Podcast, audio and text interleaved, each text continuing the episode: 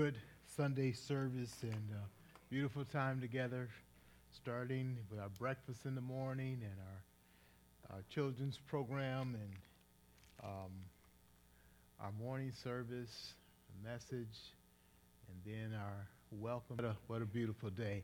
The songs of the day have just been ringing in my mind, and uh, the, the Lord has used it to, to just keep me. Uh, keep me worshiping and thanking him for, for what he's done. we thank the Lord for uh, being able to celebrate. We celebrate every Sunday Jesus' death, his resurrection, and what that means to us. Tonight I want to look at Psalm 103 and Psalm 107 and just reflect a little bit. Um, the Psalms are great, um, it's a Holy Spirit inspired outlet or, or expression for the believer. It's some, some expressions of joy, some expressions of, of, of just the difficulty of life or the difficulty of life in faith with God, how we have challenges in our faith, um, and we look to God for hope. And so the psalm is, is, is a wonderful way to just um, let God minister to us and, and, and through us. And the way, way to express those desires of our heart or even those, those sorrows or hurts of our heart and, and to do it to bring us back to reflect on God. Let's look at Psalm 103. Bless the Lord, O my soul, and all that is within me, bless his holy name. You see how the psalmist is preaching to himself? He's saying, let me take time and let me purposefully reflect on God and let me praise him. Verse 2 Bless the Lord, O my soul, and forget not all his benefits. It's like he's speaking to himself as he speaks to others as, as well. Don't let me forget what God has done for me. Verse 3 Who forgives all your iniquity, who heals all your diseases, who redeems your life from the pit who crowns you with steadfast love and mercy, who satisfies you with good, so that your youth is renewed like the eagles. Think and reflect on that. Things that God has done. He forgives all of our iniquity. Not just some of it, all of it. What a glorious thing to know that our sins are forgiven by God. He heals our diseases we can go to God with the troubles, uh, the, the physical body troubles that we have. We've been taking uh, our prayer requests and we note those things. And, and uh, so uh, even though we are a small uh, group, we have a lot of, um, lot of things that we pray for, a lot of individuals that we pray for. And some are, aren't even mentioned in the prayer requests all the time, but we know that, that they need prayer. Maybe it's um, a visit to the doctor that, that it's a nagging thing that goes on or, or something that is you have a history with and you continue to look care for. Um, but God is our healer. He's the one that we go to um, to to uh, to ask for His help, to ask for His healing. Who redeemed your life from the pit? I was thinking the other day. There's a song that Mickey sings, "Where Would I Be If It Wasn't for His Mercy? Where Would I Be?" I, I, I, and it's like I didn't want to think about it. I, didn't want to go down that road. I know that um, my outlook would not be good. My life would not be good had God let me to myself and let me do the things that I wanted to do um, and, and to go down that road and that path. He redeems us from the pit. I would have been stumbling down in the pit, um, but he redeemed me from that. Um, I don't know how well you know yourself, um, but I know I'm here tonight out of the goodness of God, and and God sustains me in ministry, in work, and keeps me busy, keeps me focused uh, in His work. That's a good thing for me. Um, if if I don't have that, I'd be focused on something that's not worthwhile and my life would, would, would like, like it says, go down to, to the pit, um, to worthlessness. Now, some people think that um, worthless looks all the same. Like like they always think that it's it's the person that's in a gutter, right, or the person that that is is um, uh, homeless and doesn't have anything. But it's a lot of people who are running a rat race and are in the pit. Their, their life has no hope. Um, they, they're trying to manufacture their own hope, and they're on a helpless loop of insanity. Um, and and uh, you know, so whatever your pit could have looked like is not good, and it's not leading in a good direction. Um, he, it says, "Who crowns you with steadfast love and mercy." We couldn't begin to count and a number the things that God has done for us in His love and His mercy for us. Mercy has been stated to be that judgment that I deserve that he withholds from me. Grace has been said to be that good that I don't deserve that he gives to me. Both of those apply towards us in, in, in tremendous way. He crowns you with steadfast love. I like that fact that steadfast is not fickle. It's not just when I'm good, when I'm behaving. His love is steadfast uh, for me so that he might um, um, save me from my sin. Um, who satisfies you with good so that your, your youth is renewed like the eagles. Now, I know we don't always feel in these bodies like we're renewed. Um, but the fact is, God has given us the strength and the energy to continue on. And we're going to struggle in these bodies until we go to be with Him. Because these bodies weren't meant to last forever. But He gives us the strength to carry on, He gives us the strength to serve Him. And, and we ought to serve Him with the strength um, that He's given us. I want to um, branch out to, to Psalm 107 as well. So let's look at that real briefly. Psalm 107, just a few pages over. It says, Oh, give thanks to the Lord, for he is good. For his steadfast love endures forever. Let the redeemed of the Lord say so, whom he has redeemed from trouble and gathered in from the lands, from the east and from the west, from the north and from the south. And then he goes through the journeys that um, Israel has gone through and how God has redeemed them from uh, those things. We could input our own journeys that God has redeemed us from.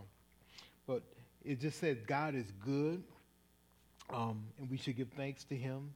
His steadfast love endures. I mean, it's, it's kind of a repetition of words, right? Steadfast and endures. His steadfast love and endures. The point is, is that we don't have words to describe how great God's love is for us. Um, and so it's, it's just putting it to, to those words. Endures how long? Forever. And then it says, let the redeemed of the Lord say. So, so those of us who, who um, have been blessed by God, um, we ought to speak it out. We ought to remember, we ought to reflect, and we ought to, to speak um, to ourselves, first of all, and to others, express what God has done for us. So um, just thinking after Resurrection Sunday, um, um, just taking some time today as we pray. We're going to pray for our needs. Uh, we're going to bring that to the Lord because He is our healer. He is the one that, that we have our hope in and, and we go to with our issues. But we're also going to remember what He has done and what He uh, is doing now so that we go to Him with a thankful heart and with a hopeful heart. So let's remember that as we pray today.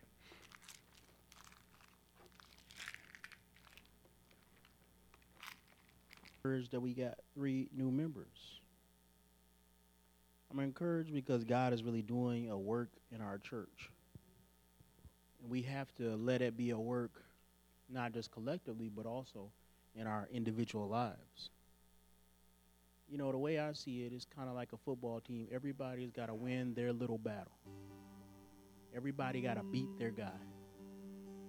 And then help somebody else beat their guy. And when we do that, we win. And I've been encouraged by the Word of God, especially my dad's sermon on Sunday. Just profound and a blessing to me.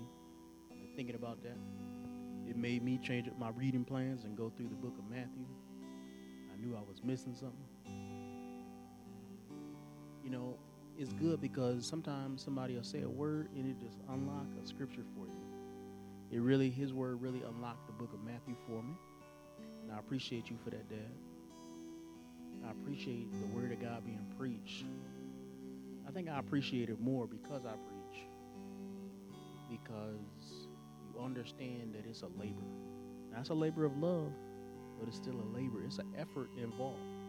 And there's skill involved as well. It's just a skillful way that he delivered the word of God. But there's just a lot of things that go into God's word. And that's why I love the book of Hebrews as well, because there's a lot that goes into God's word. And what I'm delivering to you is not things that haven't been delivered to me. These are not original thoughts. This is not some great discovery that I made. These are things people have passed down to me over the years. And then you, God packages them up. And then you should freely give what's been freely given to you. Amen. And so I praise God for that. That's just the way that the word works for me. And so when we be going through this book of Hebrews, here's some things that I love about it. First off, it is bringing together the Old and New Testament. If you have questions about how the Old Testament fits in the New Testament, and you haven't studied hard through Romans and Hebrews, you really don't know what you're talking about. I would add Matthew through that too. You really don't know what you're talking about. These books try, and they don't just try, they do. They explain how God's word fits together as a perfect whole. There's another thing I love, and that is the changes in tones in the book. You know, it's one thing that I, let me tell you, nothing makes me more angry than seeing God's word taught in an incompetent fashion. And one of the ways it could be taught in an incompetent fashion is to not match the energy of the text. Right? If it's an angry text and you teach it happy, um, that's a miscarriage of justice. If it's a happy text and you teach it sad, it's a miscarriage. If you question, I've seen somebody teaching an imprecatory psalm and they tried to blunt it not make it angry. I'm sorry, that's terrible. We need to take and feel that raw anger and then try to figure out how could a believer feel that raw anger and is it good or is it bad? Well, it's Holy Spirit inspired, so it's obviously good. How can we be angry in good ways? Isn't that helpful to explain? But we miss those opportunities when we try to fix God's word into our own thoughts instead of the way that God's word is. And so I say all that to say that's how I started to figure out this section that we're going to go in today. I just never understood how it fit in Hebrews. Never did. But God's word opened up for me. And so we're going to look in chapter 5, verse 11, and read this rebuke section the tone changes. It seems like he was going through and he was flowing. And you got to understand this when you're going through a book, a book has a mood, a feel. It's a song, right? And you're sitting there going to this song, and he's like, man, he's hitting these high notes. He starts, all of a sudden, he gets to Melchizedek, and then he stops. Because it's one of those kind of songs where the whole mood of the song changed for just a bit. And we in this serious part. And now we're in this serious part. And here's the thing that God's word does that no other best selling book does it turns around and rebukes you. Now, who would do that if they wanted to be read? But God's word is just true. It don't care about, listen, God's word is not caring about being a bestseller. God's word is caring about delivering the truth. And so this word turns around and rebukes you, and it's got a different tone. Now, he rebuked not just for the purpose of just kicking us down, He's rebuking for the purpose of breaking us down so he could build us up the right way. And so we're going to see that in this section, and there's three main points that you just can't miss. But let's just read it through. About this, we have much to say, and it is hard to explain since you have become dull of hearing.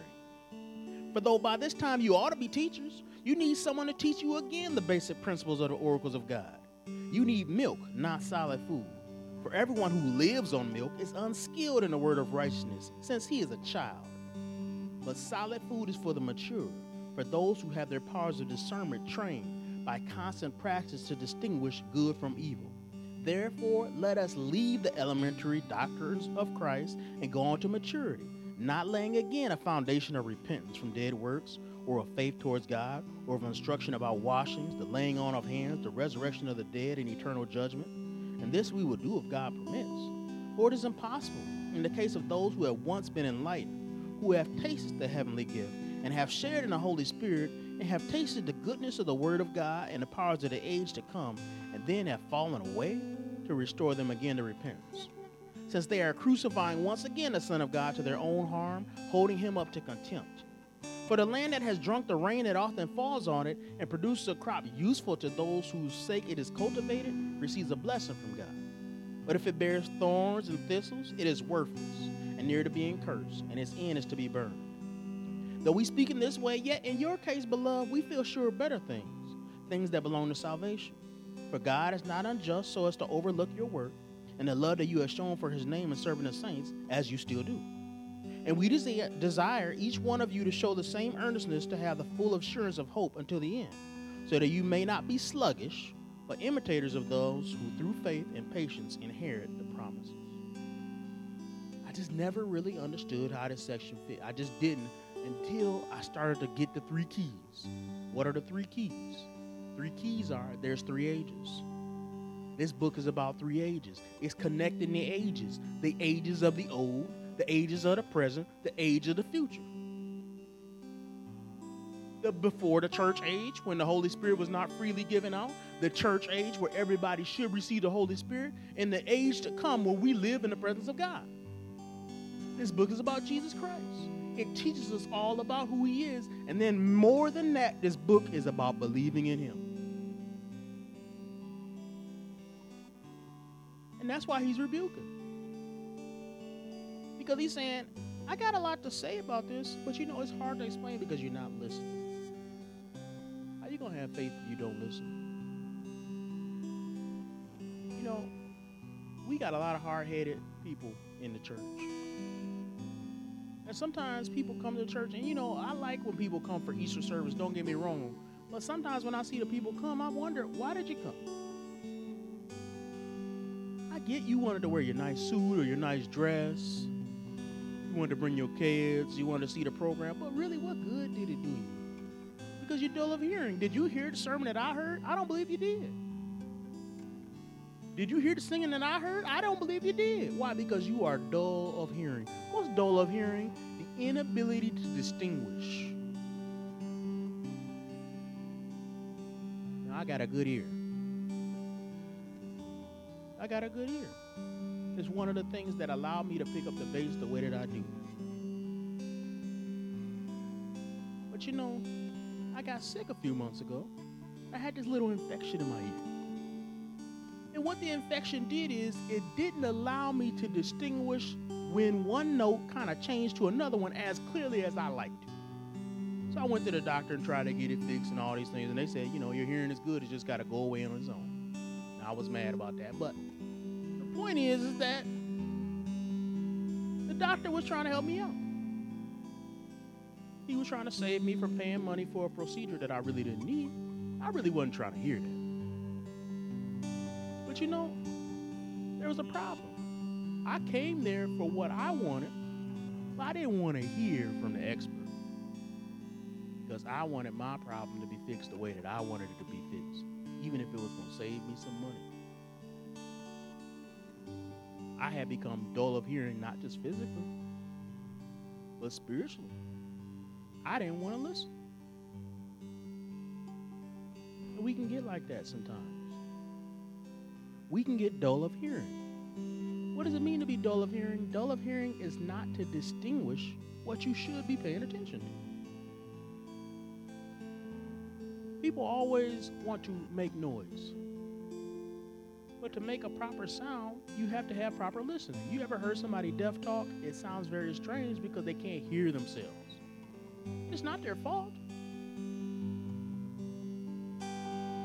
we talk about somebody who can't sing. And the reason they can't sing is not because their lips can't make the words or their breath can't make the sounds. It's because they can't hear when they go off note, off key. not listening to themselves. Maybe they don't have the ability to listen to themselves. But that's a problem. He says you need to be teachers. You should be ones telling other people how to distinguish the notes that God is playing. But you're dull of hearing. You need milk, not solid food. You're stuck on the basics. And he said the problem is, it's not that the basics is wrong, it's that somebody that's a grown man shouldn't just be drinking milk all day. Should be a balanced diet of God's word.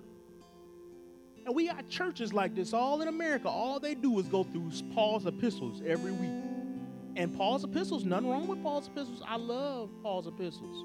But they don't go through the Old Testament. They don't go through the Gospels. They don't go through the book of Revelations. They too scared to do that. And what you got is a people with an unbalanced diet. Become dull of hearing like that. Solid food is for the mature. He's in other words, he's saying you gotta grow up. If you're not growing up, you really don't have true faith. Don't tell me you hearing God's word and you the same old way you was before. And he then says that, and you might say, Brian, you kind of adding to the text. No, I'm not.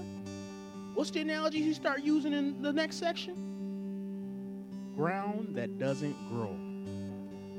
He said, How is it going to have water, sun, nutrients, and not produce a crop? That's ground that needs to be cursed, he says. How are you going to be hearing God's word? Encouraged by his people, hearing his songs, being prayed up, and then act badly, producing thorns. That's the sign of you being cursed. That's why two people can come into church and one of them is shaken by God's word and the other one don't feel nothing. It's not that the words was different for the two people. One is dull of hearing and one is sensitive. Let's put it another way. One is sensitive to the Holy Spirit. And the other one doesn't tune the Holy Spirit up.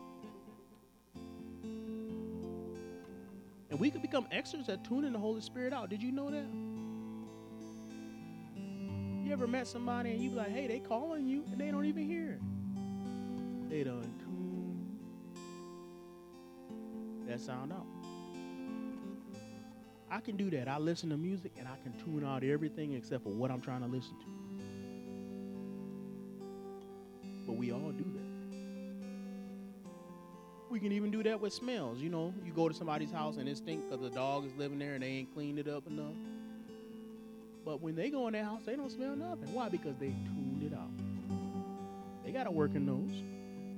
They're just used to it. Sometimes we let the stink of sin become too accustomed to us. And now we can't smell it no more. And then when somebody else come over and say, hey man, you know, you got to do something about this thing. What thing? Kind of smell a little bit like dog. I'm, I'm sitting on your couch and now I go home smelling like that. Nah, nothing wrong with it. You the only one saying something. Everybody else come over here, you the only one got an attitude like, I don't even, I ain't inviting you no more. You ain't even coming up. No. Right?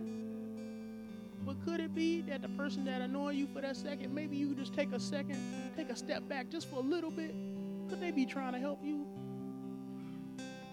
Here's the thing that I always say to myself Did that person have joy in saying what they said to me?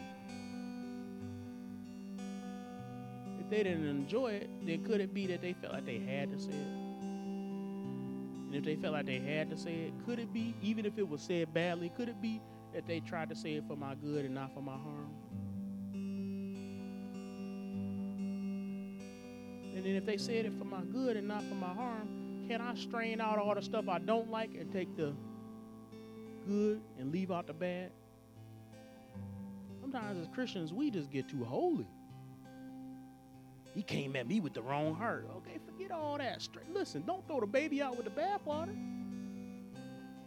There's a whole baby in there. Sometimes three or four. And we straining out some, obviously, some perfectly good bathwater, to be honest. Just listen to what's being said.